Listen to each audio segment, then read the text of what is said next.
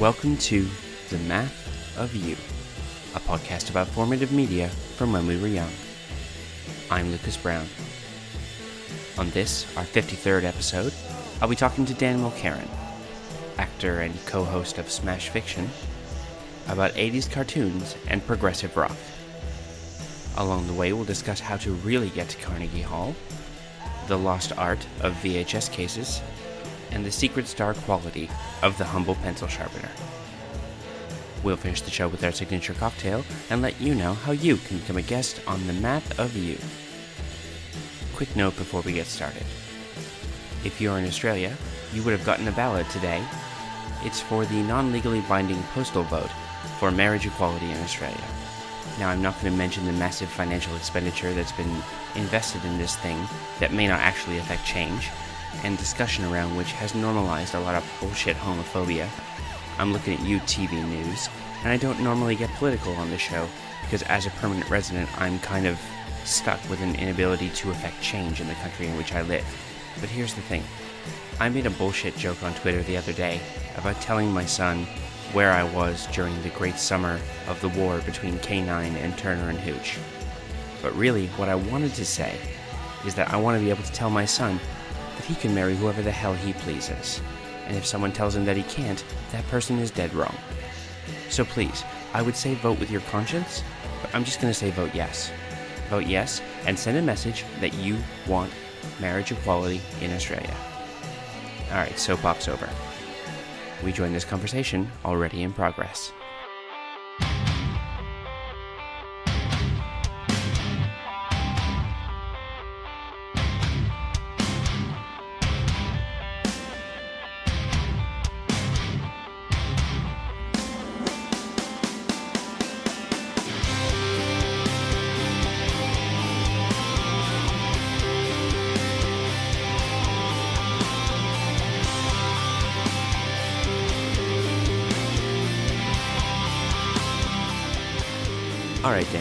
For those who may not know you, why don't you say who you are and what makes you a beautiful and unique snowflake? My name is Dan Mulkerin. I'm uh, a few different things. I'm an actor. Anyone who's listening to this probably knows me as a podcaster. I'm one of five hosts of the Smash Fiction podcast, which is a comedy and debate show where we take every week a couple of fictional characters and we do a sort of structured debate over who would actually win in a fight or another sort of contest. So sometimes it's a fight, but we've had eating contests, we've had battles of the bands, we had a popularity contest with a couple of fictional high school girl groups. And then once a month, instead of doing that structure, we instead do something called Extraordinary League, which is an actual play role playing game that I run for the other hosts, in which they each play a different fictional character. We have Stitch from the Disney movie Lilo and Stitch, we have Sterling Archer from Archer, we have Mordin Solus from Mass Effect, we have Dante from Devil May Cry, and we have Luna Lovegood from Harry Potter. And they go around on a giant sort of world hopping crossover adventure where they've been fighting aliens and they've been throwing dinosaurs. They traveled to the Game Wait, of wait, Thrones wait. universe. Throwing dinosaurs. Yes, multiple dinosaurs. that would be Stitch specifically. Okay. Tends to throw dinosaurs. That's fair, because I mean, Yeah. if you can, you would, right? Why would anyone hike up Everest? Because it's there. Why would someone throw an Apatosaurus? Because it's there and you are Stitch and there's something to throw it at.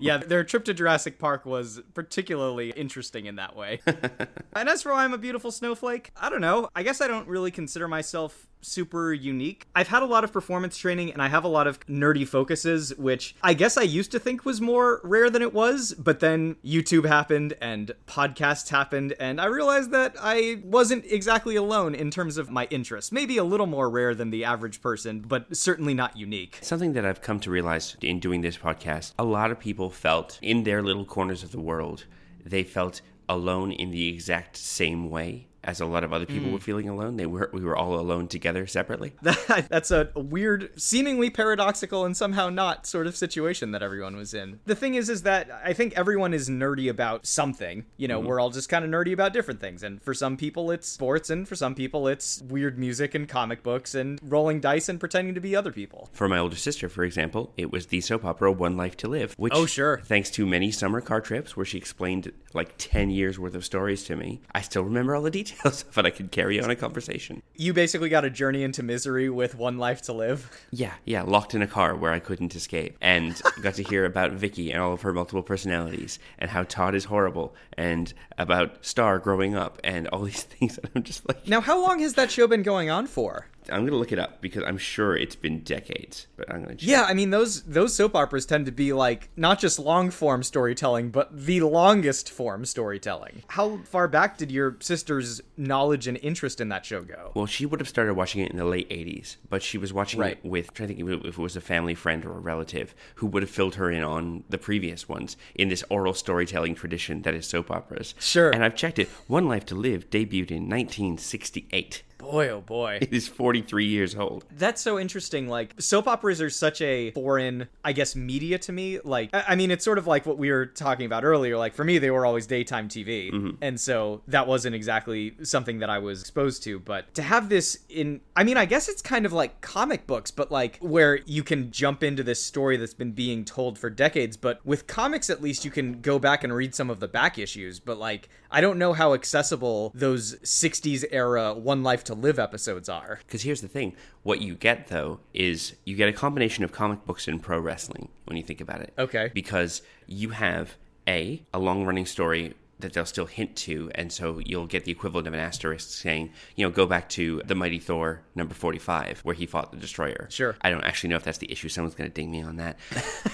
but also, you get a thing where your audience, for the most part, ages out. You'll get like a seven year rule where it's okay to mm. repeat a storyline if it's been longer than seven years because that run through has changed and you have a new audience now. Yeah, I mean that exactly the way that a lot of comic book runs mm. happened, particularly by like back in the Silver Age. I mean, they more or less explicitly would just repeat storylines almost verbatim on about a seven year basis. You know, like you can find multiple issues of Superman's pal Jimmy Olsen that have basically the same cover, at least very, very similar covers, because they're just like, nah, no one remembers this story where he turned into a werewolf. I was about to say, how many times has he been a werewolf? How many times has he been a turtle boy? yeah.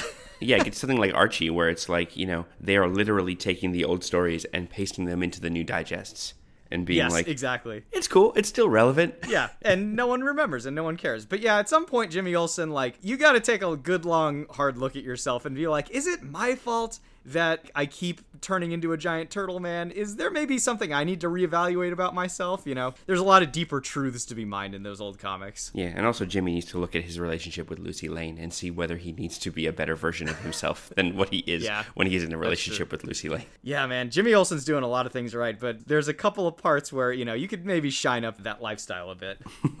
So, Dan, whereabouts did you grow up? So I grew up in a city in New Mexico called Las Cruces. It's actually the second largest city in New Mexico, which puts it very firmly at the lower end of population centers in the United States. Probably about a 30 minute trip or so from the border with Mexico. When I discussed this with Colin, Yes. when they were on the show, it's kind of the coolest name on the planet. Las Cruces? It means the crosses. Yeah, it sure does.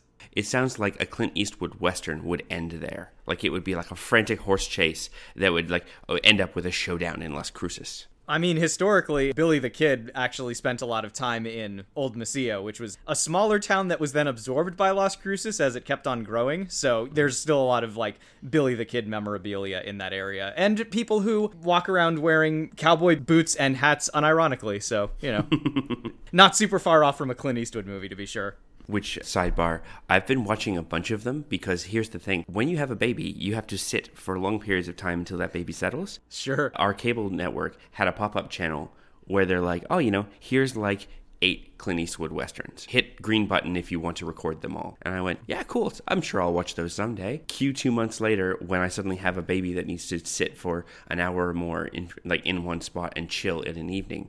And I've been working my way through. I've been through all of the Outlaw Josey Wales. I'm now three quarters of the way through Hang 'em High.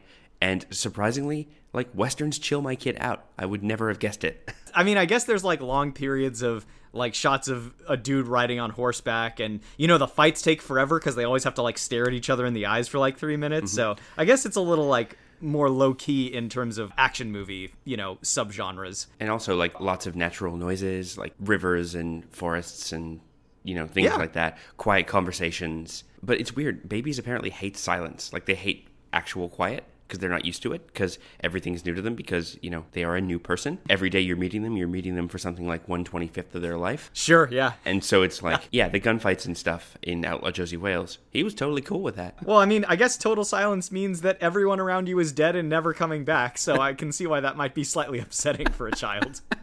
Just screaming at the horror of the world. Yeah, well, I mean, aren't we all, man? oh God, it's everywhere.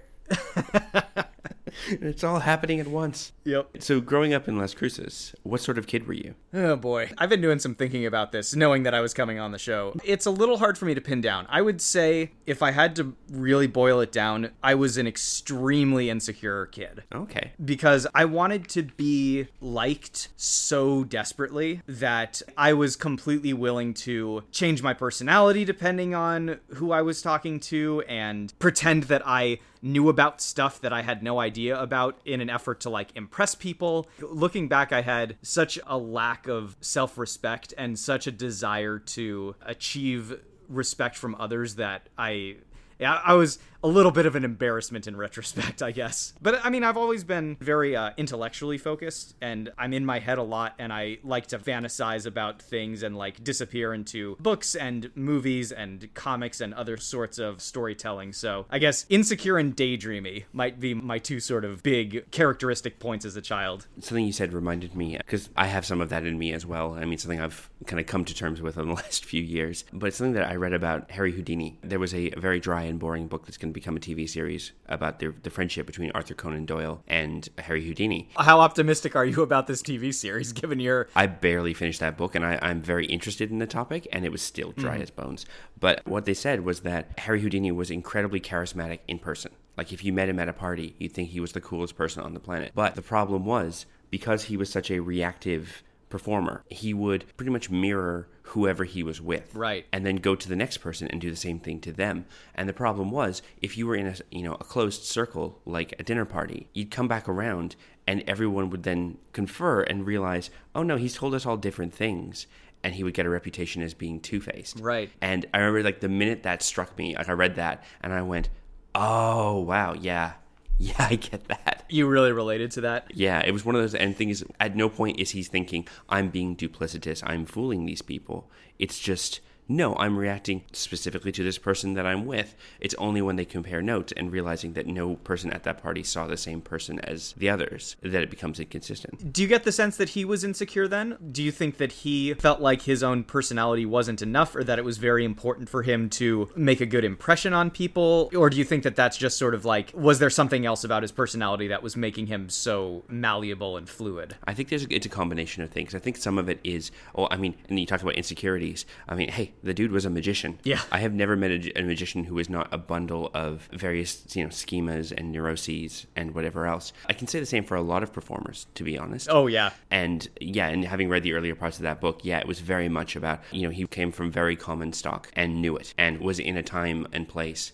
where he was often reminded of it. And so therefore would kind of be like, all right, you know, I'm here with university educated or aristocratic people. I must be as good as them. Well, yeah, particularly like when he started to get famous and successful, you know, he would have been traveling in circles that he was probably very unfamiliar with. So that would make sense then that he would feel that level of insecurity and uncertainty and self doubt that he would want to glom onto everyone else and just play along with whatever they were doing because that was probably the right thing to do. Yeah. Well, I'm going to come back to something you said, though, about being insecure and being kind of in your head a little bit. I mean, it's rare that I end up interviewing siblings. Oh, yeah, that's right. But when Colin was on the show, he talked about looking up to you very deeply and how you were the one who had things together. And especially when you would do, I was told about your game Quest that you would do. Yes. Which is a role playing system that you invented? That's an extremely charitable way of, of uh, describing it. Dan Mulkerin, don't you self deprecate on my podcast. This is about you. Well, I just don't want to oversell it. That's all. Like, we had been introduced to the concept of role playing games, but didn't realize that there were like pre existing systems out there, like Dungeons and Dragons, that we could make hmm. use of. So we just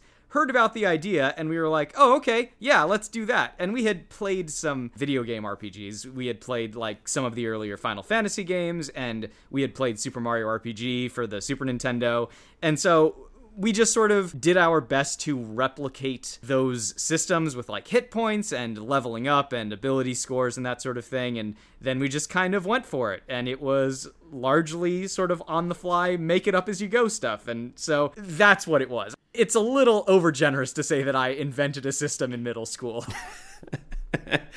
hey, it's that modern art thing where it's like it's something that could be done by someone else, but you're the one who actually did it. So, you know, yeah, sure. pat yourself on the back. I Jackson Pollocked my way into a half-assed RPG system. Fantastic. And thing is, as you were saying that, the way you described it, is that where you stepped into performing, or because I mean, you pretty much just described improvising just then. Uh, no, I had actually been I've been acting since I was 6. My mom enrolled me in a theater program. One of the most vivid memories of my early childhood was the first time I walked out onto a stage mm-hmm. because the theater camp took place in like a theater. And so all the kids got together and we met the teachers in the lobby. They took us up to like this black box theater that was in the attic and they were showing us around and they like showed us the light board and stuff.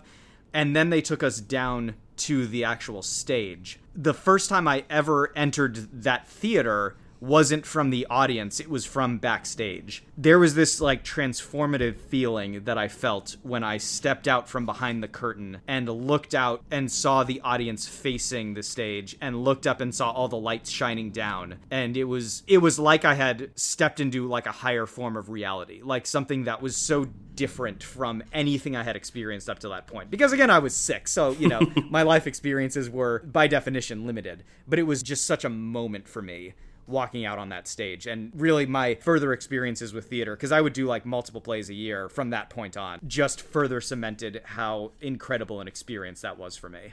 Okay, and so were you kind of aiming like and again this is me trying to get an idea of your childhood career path. Were you like playing up for comedy? Were you going for dramas? Like were you going for leading roles, supporting? What what was your path? You know, I've never really nailed myself down to any one genre or type of theater. It was really just like whatever is going on, like whatever people want to cast me in, that's totally fine. I do remember that there was this one play I did when I was in either late elementary or early middle school where I had this comedic role. Like it was a supporting character, but it was this one character who had this like kind of long really funny speech in the middle of the play. And basically like i stole the show with that speech. Mm-hmm. Because like i came up with like these really weird like character affectations and i just like delivered it in this weird way. The feeling i got hearing the audience crack up at this stuff that i was saying was another like transcendent moment on the level of when i first walked on stage. So i definitely enjoy doing comedy a lot but I've done so much drama and I've done classical plays and Shakespeare and you know I've done voice acting and so it's really just whatever is on deck I will find something to enjoy about it. Yeah, and I think you've hit on something there. It's like I don't think in as much in other types of acting as in comedy do you get that immediate jolt of reaction. You know? Uh, yeah. It's like it's one thing to be like, okay, I am very into this dramatic performance. I'm giving it my all. I'm just pouring it all out on the stage. Then afterwards, lights come up and I see that everyone's in tears, and it's like, oh, that's great. Clearly, they resonated with that that immediacy of I did a thing, and you instantly hear that roll of laughter from the back. I mean, I feel like that's true to some extent, mm-hmm. but even with really good dramatic performances, I think it's not as blatant and loud as, you know, a good reaction from the audience with a comedy. But I think when you're doing a really good dramatic performance, it's almost like you can feel the audience's energy just totally focused on you. And that's its own sort of high. And it's different from that of really good comedic performance, but it's certainly comparable in certain ways. When they're along for the ride with you and they're just like hanging on every word, just like waiting to see what's going to happen, you know, that's its own sort of trip and its own sort of reward. So, at what point did you go, okay, this is what I do now, as opposed to, oh, this is a thing I'm doing in addition to other things? Or was that even a conscious decision that you made?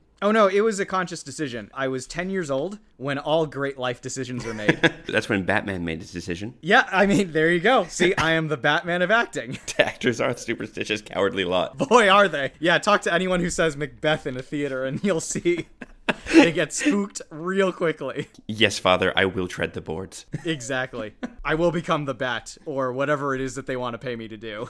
I was 10 years old. I was in my class. I was sharpening my pencil, and I guess that was all of the sort of repetitive mechanical activity that my brain needed to go on this trip and be like, oh, yeah. I guess I just want to be an actor. And so that was when I made that choice. And again, all great life decisions made at 10 years old. At 10 years old while standing at a pencil sharpener. Yeah, it's that cliched moment of he's going to the pencil sharpener. I guess he's going to decide on his life choices now. Dewey Cox has to remember his whole life before he goes on stage. yeah, exactly. Ah. All those moments at pencil sharpeners. Slight tangent. I actually went on a rabbit hole hunt to find a decent pencil sharpener because I have a ton of like art pencils around the house and I kept blunting all the little pocket pencil sharpeners that I found. And I went, you know what? I think I have enough pencils to justify an electric sharpener. So I decided to like go into the rabbit hole of anywhere from your $50 ones all the way up to your $3,000 electric pencil sharpeners. Jeez. And ones that are made with titanium blades that'll never dull and use ceramic gears so they'll never break and all these things. But you know what I found out? Those classroom pencil sharpeners, you know, the ones that sit on the little kind of stand and are screwed to the desk and have and Yeah. always gave the shitty point, the really long point that I hated as opposed to the short point of a pocket pencil sharpener. Those are expensive. oh, yeah? like I was seeing those selling here in Australia for about $180 each. Jeez. And I'm like, but they they sucked. And then I thought about it and I went, how many pencils did that sharpener sharpen before I got to it? You know? And it still worked Yeah. decently, if not amazingly. Yeah. So uh, credit where credit's due. They're going more for longevity than they are for the short term quality. exactly. Yeah. So that's my pencil sharpener tangent. I hope you all enjoyed it. Maybe you should invest in some mechanical pencils, dude. Like, that's going to save you a lot of effort. But I hate them. I always have that moment where you get to the end of a lead and you go to extend it and it extends and you go to right and it just goes whoop, back into the tube and you're like, well, this is useless. Why even bother? I suppose we all have our issues to grapple with. I have successfully brought a clutch pencil, like those ones that look like a little spike that have little grabber bits on the side. Mm-hmm. I successfully brought one of those onto an international flight without being arrested. ha, take that, TSA. It was also mostly because I forgot it was in my bag. and the guy got real serious because it looks like a switchblade on the x ray. And he had me take it out and looked at it and went, Oh, I haven't seen one of these in a while. And he made me write something and it wrote and he went, Cool, on you go. Oh man, I got in trouble for bringing a compass onto a plane once. Not like a, you know, find your way north sort of thing. I was going to say. No, no, no. The ones you use in math class to like draw a perfect circle. Yeah, I got in trouble for one of those because I guess the tiny little sharp bit that like goes into the paper is potentially a weapon. So I think you got away with a much more serious crime, sir. I have had to give many tiny little Swiss Army knives to TSA people purely because I forgot they were in my bag. And I'm like, Well, I guess that's yours now. I guess if you're carrying around so many knives, I'm surprised that you're even looking for a pencil sharpener. Like I would have figured you would have just like, you know, nailed down the whittling away of the extraneous wood. No, th- th- these are the little Swiss Army knives that are like smaller than your pinky, that are basically just like, you know, a toothpick, a tiny pair of scissors, and a nail file. Right. So the pencil would wear down your Swiss Army knife, not the other way around. You're making me sound a lot more dangerous than I am. Although, hey, I'm telling you this, airport security people, you could kill somebody with the Sunday New York Times if you cared enough. Yeah, that's true. Jason Bourne killed a dude with a magazine, you know. You can Yeah, you can yeah. do anything if you set your mind to it. I'm surprised that people with really big hands are let on planes. I'm sorry, sir. No. It's like, but I have to get to my basketball game. No, I, I'm so sorry. You could palm my head with those things. They just make you wear like giant pillows on your hands when you get on. Now I'm just picturing an extended, like, physical comedy scene of someone wearing those pillows trying to open a packet of peanuts. I know. and scene. Well, good. So here's the thing: you talked about performance, mm-hmm. and you said something in the pre-show that I said I was not going to let drop, and I stand by that. I am not going to let drop that you performed at Carnegie Hall, Dan Mulkerin. Oh yeah, yeah, I did. That was not even as an actor. That was as a singer. That was. You, can't just say stuff like that. It wasn't as big of a deal as it sounds like. My high school had an extremely good choir program. Definitely locally known. I'm not sure how far fame went, but we were regularly like very highly thought of. And at some point, and I honestly don't know how, our choir director managed to get us a thing at Carnegie Hall. And so, as a class trip, when I was a sophomore in high school, we took a trip to New York for a week. We went around the city, we were seeing everything, and at the end of the trip, we did a performance at Carnegie Hall, and it was really cool. That was another one of those real milestone moments in my performance history. I went to New York for the first time in November of last year. We were following someone's instructions to a secret burger place. That was in the lobby of a hotel surrounded by curtains, and you had to step through the curtains to find this tiny burger place. In which they gave, if you asked for a pickle, they gave you a pickle in a paper cup that was like as long as like your hand. Is that the draw that just the secret pickles? No, that was just something that they caught my attention because I was just like, and also in a place that's you know cash only. I was frantically calculating on the menu and going, all right, crap. Um, all right, do I have enough? I want to get this and I want to get that, and I realized I had two dollars left over, and they said pickles two dollars, so I went, and I'll have a pickle. Perfect. And so it came in a cup. Yeah, New York is definitely a weird minefield of cash only places. Like it's, it's a roll of the dice whenever you walk into a new establishment, whether they're going to take your card or not. Yeah, and especially being an overseas traveler and not being used to the money, Right. And being like, I have a bunch of green stuff. I don't know how much that is. That could be a lot or it could be a little. Reveal your secrets to me, Mr. Washington. At one point, I opened my wallet and I'm like, I have so much money, and I realized, no, you have seventeen dollars. Yep.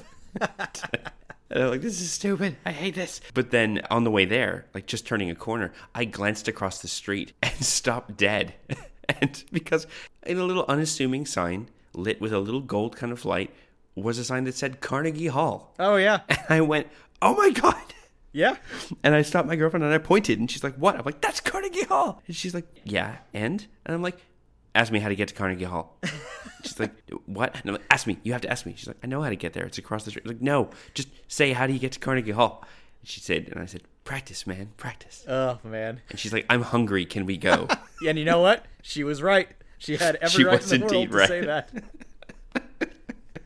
So, Dan, initially when you said you wanted to come on the show, you picked one subject that is near and dear to my heart and another that I'm tangentially related to. So let's start simple. Tell me about your 80s cartoon experience. Yeah, I had a feeling this was going to be the one that was nearer and dearer to your heart than my other one. When I think of my earliest media consumption, aside from childhood programs like Sesame Street, what I think of are 80s cartoon. I was born, I think, a little too late to enjoy 80s cartoons as they were actually coming out. So most of my absorption of that media actually came when my parents would take me to the video store and we would rent a VHS copy of a few episodes of He-Man or Thundercats. And so I was coming to these probably a few years after many of them had already left the air. And also as a result, my consumption of them was extremely narrow. The same maybe eight episodes of Masters of the Universe, or the same like 12 episodes of the Ninja Turtles. But be that as it may, I mean, I certainly made it a point to go out and absorb as much of it as I could once I was able to, which was probably when I was in high school, which is arguably a little too late to be doing that. But yeah, even as a kid, those shows were really, really influential on me and on my taste not just like in terms of artistically and in terms of storytelling but also kind of in terms of music a little bit and yeah looking back i can definitely see where a lot of my artistic taste came from really those shows Surprisingly, it's a practice that still happens where you'll get usually three episodes of a show that will then be released as its own thing. Yeah. And like I remember when I was a kid going to you know, your Blockbuster video or your Rogers video and seeing like a Transformers tape and looking at the cover and trying to guess from these incredibly over the top VHS covers that look like a comic book, trying to work out okay, which episodes are actually on here yeah for sure because the other difficulty is that like because I, I think i'm a little bit older than you. So when you're watching those as they come out the networks didn't actually give you any kind of reliability as to when they would show a new one at least not in canada anyway on our local you know whatever affiliate. We would get like oh it's been preemptive for this other thing or sometimes you'd get a rerun a season one episode in the middle of season three or just all over the place god the canadian tv is a freaking wild west So yeah, so what my dad would do is he would tape those episodes for me of Transformers or Jem for my sister or some GI Joe, but it would be incredibly scattershot, and so it would more reliable to watch those tapes than it was to try and catch it on TV on the off chance they were still playing it. I kind of had the same experience of watching the same episodes over and over again, but in a completely different way. I feel like if you're gonna be watching a show like that, though, 80s cartoons are kind of the ones to do because it's always like just status quo. Something happens, we resolve the problem, status quo. So it's all entirely interchangeable. It's kind of like The Simpsons, you know. You don't necessarily have to worry a ton about like this overarching Continuity. continuity. Like, Yeah. I couldn't imagine doing that with like Avatar: The Last Airbender. But you Oh, know, no. but when it comes to like Transformers, you can probably get away with it. Oh, by the way, I have found. I'm going to drop something into the chat here. Okay. Because I have found one of the Transformers covers that I learned later was for Oh War of the. Dinobots, but God, the Dinobots, man, they're just they're just the best. they are the best. Oh, that's very good. It's honestly like a Jimmy Olsen comic cover. Yeah. Where the cover has a promise that the show then needs to fulfill, but that promise needs to get you in the door. I've just put another one in there. So this is a VHS cover? Yeah. Man, you weren't kidding about them looking like comic books, even down to the word balloons. Yeah, because it was FHE was the company that was putting them out, and they would redraw like a scene from the show as if it was a comic book panel, and then throw a word balloon in there. Because the thing is, they're not quite on model. Like some of the, some of the robots look a little different, and there are some of them where it's like if you go a little further back, that are actually based on the toy boxes, so they have the same like grid pattern and Right. font. Yeah. Whereas the ones I'm showing you were when the TV show was first coming out. And oh, I've actually found one that's got the back as well. And this is what I remember reading and trying to work out. Okay, so is this Desertion of the Dinobots? Is this War of the Dinobots? Is this the one where Cybertron arrives and earthquakes and stuff start wrecking up the Earth so the Dinobots build dams and teach me how to like use physics to blunt force? like to the point where I was asking my dad what they were doing because what was happening? There was a like a huge wave coming, and the Dinobots basically spent their time like over this montage digging trenches and then building up earthworks with the other trenches that they already used, sticking trees in the ground as fence posts, and all these things. And when the wave came, it went through the trench, knocked over the earthworks, and knocked over the trees and stopped. And I went, Well, it wrecked all their stuff. What's the point of that? And my dad had to sit there and explain to me, no, no, no. What they've done is they've dug it so that it blunts the motion forward of the wave so that by the time it gets to them, it's not impactful anymore. Man. And I'm like, that's a really clever scene for a kid's cartoon. How many public works engineers do you think found their calling at that moment watching that Transformers episode? You know, watching Grimlock dig a pit with his teeth. Listen, man, Grimlock can inspire me to do a lot. I'm not going to lie. Did you get that last one I sent? yes, I did. That's very good. With like actual four panels on the back. Man, these were intricate. I never saw these ones. Approximate running time 30 minutes. So there you go. You got one episode. God, that is For that. That is well. I mean, the whole box setup is worth an episode in and of itself. There are a few subjects that I've wanted to do anthology episodes on because so many people have so many things to say about it that I feel like if I just talked to one person, I wouldn't get the whole picture. Sure. And pro wrestling is one of them. Video stores is another because Yeah. I spent so many years, especially as like an early teenager, around 13 or 14, just wandering around looking at all the VHS covers and trying to discern what sort of movies there were. What was your favorite section of the video store to walk through at that time? Thing is, I think it was primarily like the ones that would pass themselves off as thrillers that would always have like a sexy vibe. Oh, sure. And especially the ones that were clearly from the 50s or from the early 60s that they were trying to repackage as 80s things. Oh, so they would like right because in in the 50s and 60s the aesthetic was more of the dramatic font saying like a tale you won't believe and that sort of thing. Whereas like in the 80s, yeah, they would totally redo the box art for re-release in the 80s as a VHS. I mean, you can see that with like something like the one that I remembered specifically was Ed Wood's The Violent Years, which is an exploitation movie, but that's not terribly exploitative because they couldn't really show anything. Yeah. So it's just like looking at the original poster. I've just pulled it up here. It's Untamed Girls of the Pack Gang. I shot a cop. So what? Teenage killers fearing no law and taking no prisoners. And I'm just like, that's very 50s. I'm looking at this. Yeah. But I remember they had like recolorized the cover photo and like made it look like really salacious.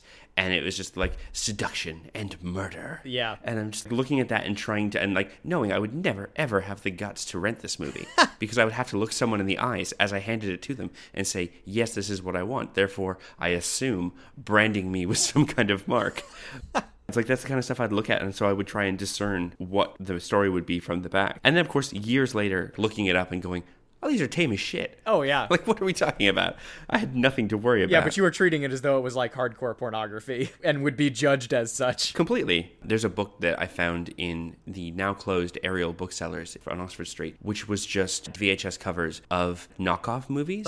Like the ones where it's like it's clearly a Mad Max cover, but it's not Mad Max, it's a robot. Right. Things like that, where it's like, and they would give a short write up of here's who made it. There's little information about it, but we have this that we've scanned in from our archive. Right. Now were those the ones that were specifically trying to trick people into buying it? Was it called like Mad Mark or something like that? They were the Transmorphers at their time. Yeah, exactly. Um, here we go. VHS video cover art, 1980s to early 1990s by Thomas Hodge. What was promised versus what was delivered. Right. Oh man, there can be a sizable gulf in between the promise of a cover and what actually the content of the product is. Here, I'm just going to drop the actual cover of the book right. because it's kind of amazing and is one of those in itself. Ooh, oh my. That is a bold color palette choice. That icy purple. man. That icy purple combined with black and stars that just screams the 1980s. That kind of graffiti pink font of video cover art. Mm-hmm. Like below the metallic VHS. Oh, oh, that is that is exceptionally good. Like that could be a Super Nintendo game cover right there. It's a like a big hardcover but landscape page. So it's it's like this huge heavy tome. And I was just like picking it up and flipping it through it like I'd found the never ending story. Oh, yeah, that's so good. Man, you think about those like Pagemaster type movies where you get like transported into the world of the book, and that would be a hell of a book to get transported into. I think that's somewhere where we can pivot. Okay, speaking of over the top art Yeah. and ridiculousness and lightning bolts. Hey Dan, tell me about prog rock. that cover you shared with me definitely could also be a prog rock album cover. I had an interesting kind of development, my love of and appreciation for music. This kind of goes back to what I was talking about about being super insecure as a child because whenever anyone would ask me what my favorite music was, I would just like default to whatever was the most popular at the time. Unless I knew that the person had, you know, specific music taste, in which case I would talk about that type of music. Even if I had never heard it before, I would claim that that was my favorite. So You're like, yes, I love the Misfats. Yes, those moose fats. I'm all up on the Coolio. Coolio. Yes, that's the one. So I I didn't really develop my own specific cultivated taste in music until maybe middle school or high school when I really started to get into like rock and metal. But then some of my friends went to this concert called Gigantour, which was headlined by Megadeth, which was a band that they very much liked, and Dream Theater, which was a band that they knew nothing about. And they came back talking endlessly about Dream Theater. I remember I was driving around with some of my friends after that, and they started playing a song by Dream Theater called The Glass Prison. The experience for me was like listening to something that was more than music. It was like I was listening to something primal and natural. Like if you were somehow able to turn a storm or a tornado into music. Like that was how I felt listening to that song. It was like so far beyond anything I had heard. Because that song is really unpredictable and experimental, but at the same time, like really crafted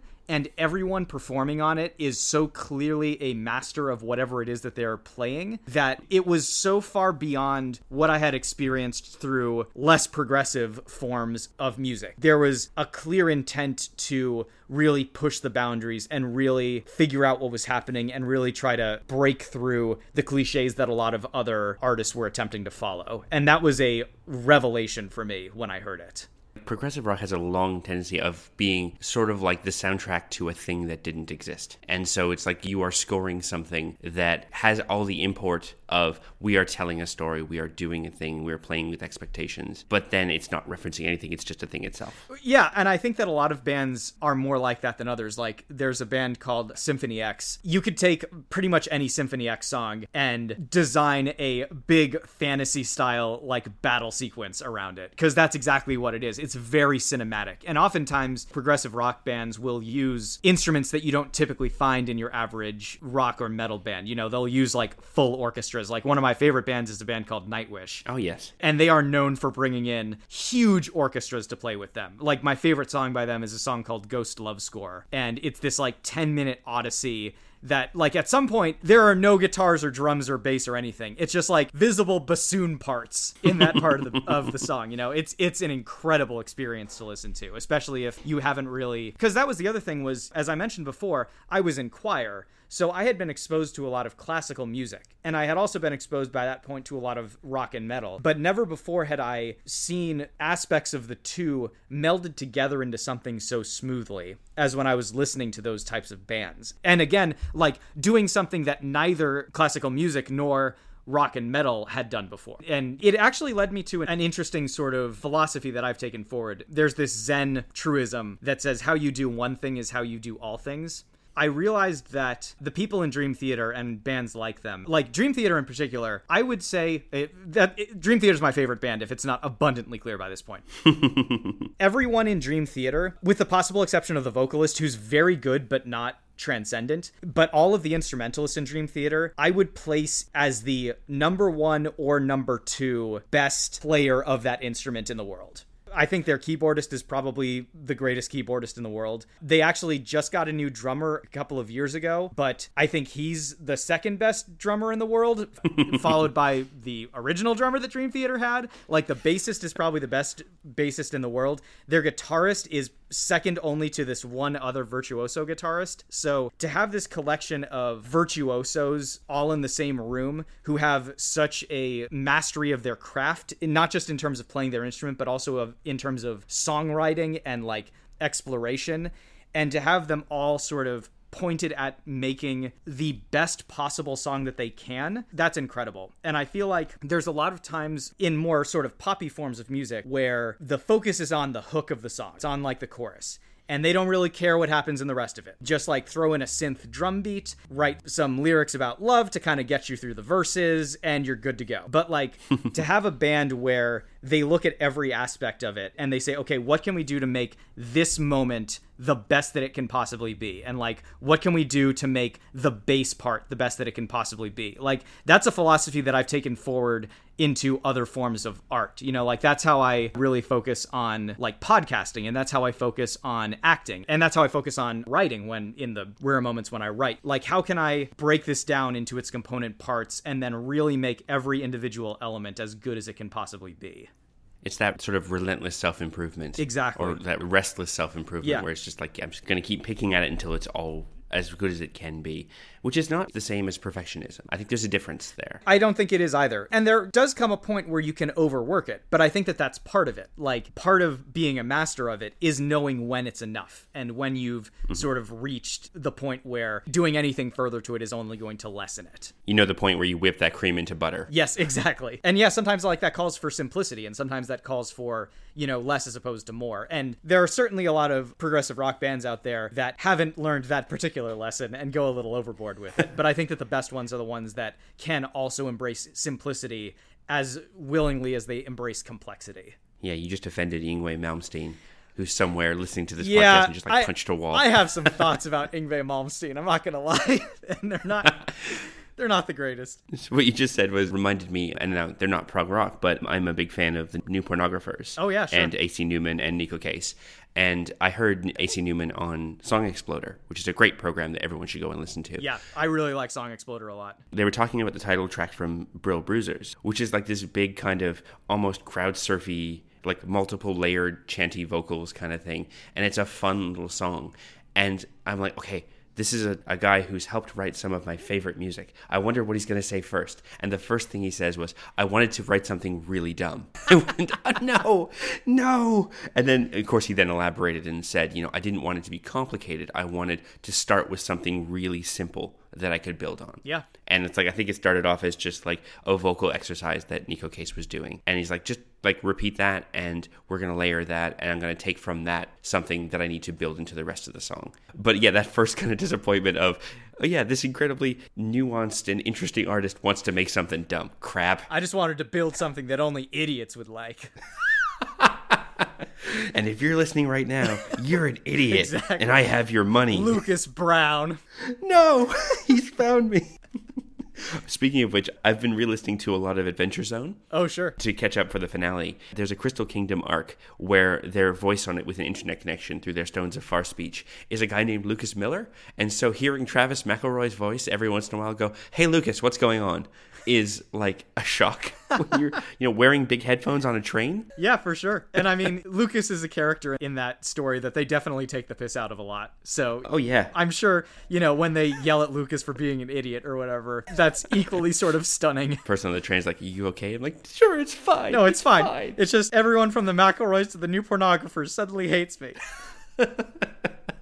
So there you go, listeners. Go out and find media that repeatedly mocks you and punches you in the face. Exactly. Actually, no, don't do that. That's a bad, that's bad advice. All right, Dan. So we're pretty much out of time. So if people wanted to find your stuff on the internet, where would they go? You can find me by me looking me up on the Smash Fiction podcast. We're available pretty much anywhere that podcasts are available Apple Music or Stitcher or Podcast Addict, or you can look us up just on our Libsyn page. You can find us on Patreon. We're at patreon.com slash Smash Fiction Podcast. We're also on Twitter at Smash Fic Podcast. I am also on Twitter. I'm at Dan Mulkerin, but I don't tweet a lot. I'm bad at social media. That's why I have my wife Kit do all the Smash Fic social media stuff. But you can follow me if you want to. It'd be good for my ego, if nothing else. You know, it'll assuage the times when I think that the podcasts I'm listening to are yelling at me.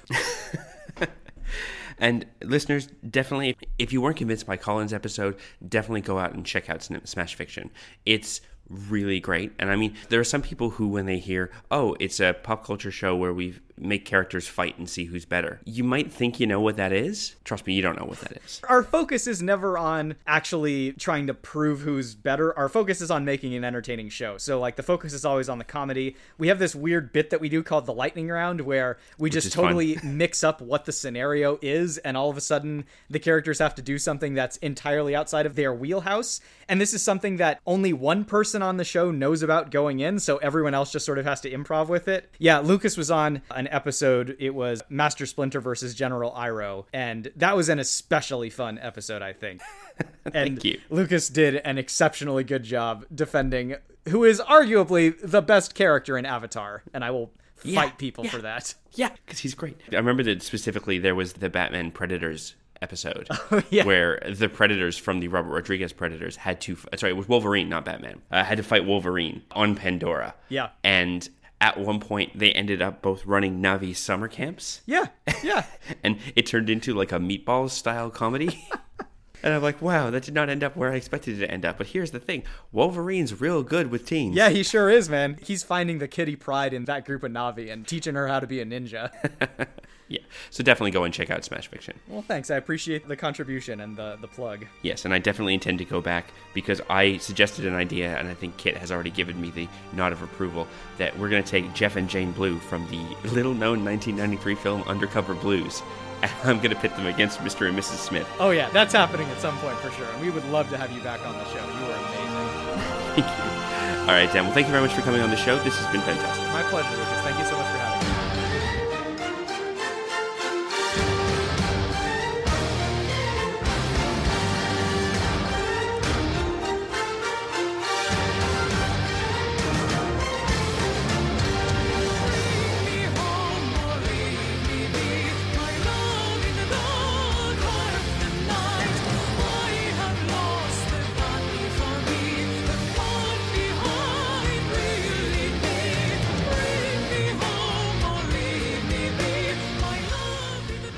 Thank you very much to Dan Mulkerin for his time. When I asked Dan for the flavors of his signature cocktail, he said he was a whiskey drinker, but he also mentioned he was a brandy drinker. And I don't think I've ever done a drink on here that is specifically a brandy drink. And it gives me an excuse to talk about one of my favorite liquors on the planet, and that's Calvados.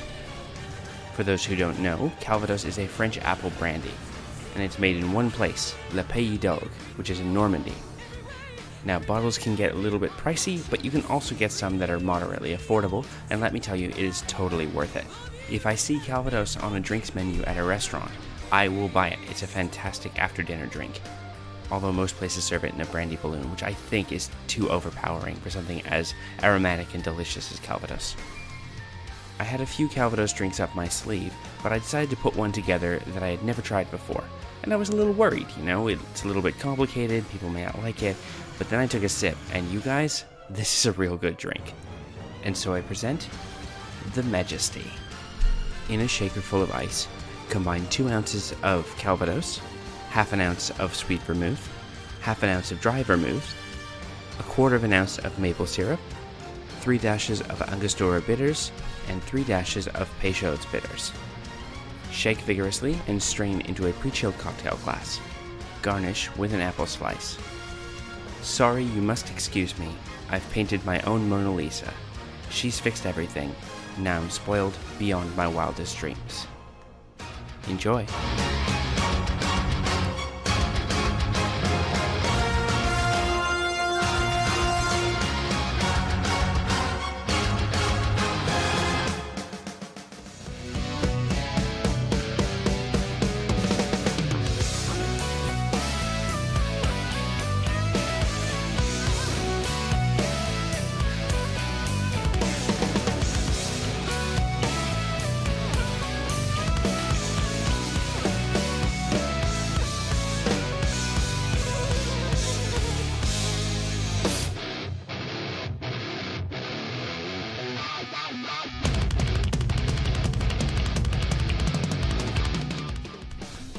The Math of You is recorded in Leichhardt, New South Wales, Australia, and is written, hosted, and edited by yours truly, Lucas Brown. New episodes are released every Wednesday, and if you'd like to be a guest on the show, simply send an email to themathofyou at gmail.com and tell us what you'd like to talk about. You can follow the show on Twitter at The Math of You, and you can follow my wacky adventures at Lokified, L O K I F I E D, on Twitter and Instagram, and Lokified82 on Snapchat. If you have a few dollars kicking around and would like to directly support the show, you can go on over to patreon.com slash Lokified and pledge as little as a dollar a month. Or you can pledge as much as you want. You can make it rain. Backers get cursive tweets, physical mail, and I might post a few of those extra Calvados recipes that I was playing around with before I decided on the one I chose. And there's some people out there who are hating on $1 Patreon backers, but honestly, I love each and every one of you equally, and I really, really appreciate it. If you'd like to support the show non monetarily, you can head on over to iTunes in the country of your choice and leave a five star rating or write a review. I'll even read out the reviews on the show. Won't that be nice? If you like the music I play on the show, and there are some epic tunes in this one, there's a Spotify playlist for that. Go to bit.ly slash the math of you with capitals at the beginning of each word to find a Spotify playlist with every song I've ever used going back to episode 1. That's over 10 hours of music, including this one. Of course, it's The Glass Prison by Dream Theater.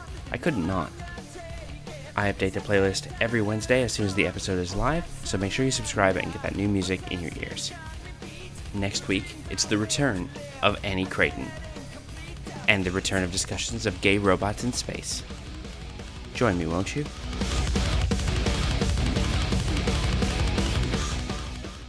Like the sort of type you you are when you have a little baby that wakes up in the morning is like you lose the edges of things, Mm. which is that you know, for example, I'm making a coffee for my girlfriend who is asleep, like half asleep, and I overfill the milk frother, and so when it froths up, half of it slips over the side, Right. And I go to throw the coffee pot out from her machine, and the coffee pot breaks, and it spills against the wall, the white wall next to the garbage can. And I'm like, oh Jesus! So I'm just like, I'm wiping that up, and as I'm using the last paper towel, and I go to carry the coffee into the next room, and it slops over the edge and sprays all over the ground. I'm just like, Was ah. this like just now? This is like a this morning thing? this is like a last ten minutes thing, yeah. Oh, jeez. Man. and I had used the last paper towel on the spill that- from the coffee pot, so I then had to run into the bathroom and get like some Kleenex, and then run back and like wipe up the spilled frothy milk and just the coffee on the floor. And I like went in and I handed my girlfriend her coffee. She's still in bed because the baby's in there, so I hand her the coffee, and I hand her a peanut butter toast with no plate, and she's like. What happened to the plate? I'm like, you don't want to know. I have to go record a podcast.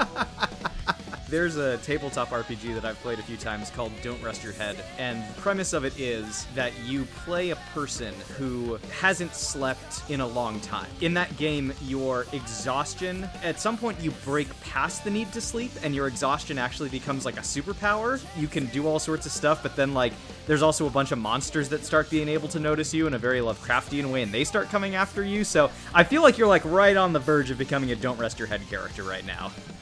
Well, the thing is, because I, I feel like I've told the story a bunch, because that's the other thing they don't tell you about having a baby.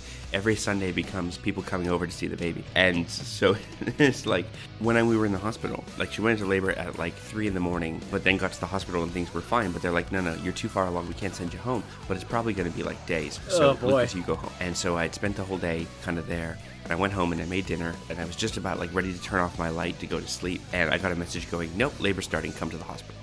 And so it's like jump in an Uber, fly over there in five minutes, and then the baby was born at 3:48 in the morning, and then we had another maybe like 12 hours of like baby tests and health checks and making sure she was okay. By the time it got to that afternoon, the following day, we had both been awake for like 38 hours, maybe like half hour cat naps of like leaning a chair against the wall and going to sleep.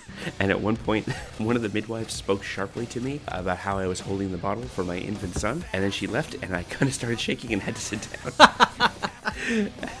just like, and then Kimiko's like, you know, I'm standing over here talking to the nurse. Why don't you sit on the hospital bed for a minute? And apparently, I sat down on the hospital bed and disappeared from this plane for an hour and a half. Oh man, that's very good. I cast blink and disappeared at the end of my turn. Yeah, I've definitely been. I don't know that specific level of tired, but certainly in the area. There was one time when I took a trip to New York, got up super early one day, had like a big performance at Carnegie Hall that night, and so I was up all day like rehearsing. Oh, I- I'm sorry. I'm sorry. You you cannot just just dropped that you went to Carnegie Hall. Oh yeah, yeah. I, I performed at Carnegie Hall. It's NBD. No big deal. I was like rehearsing and practicing all day, and then like big performance. And then later that night, we all went out for like this big party on one of those party boats that goes around the Statue of Liberty. We were out till probably four or five in the morning, and then our flight was at like eight the next morning. And then when I got on the plane, I just remember sitting down, and yeah, as you said, I think I'm pretty much stopped existing for the length of that plane trip. So And yeah, whenever you wake up from one of those cease to exist naps,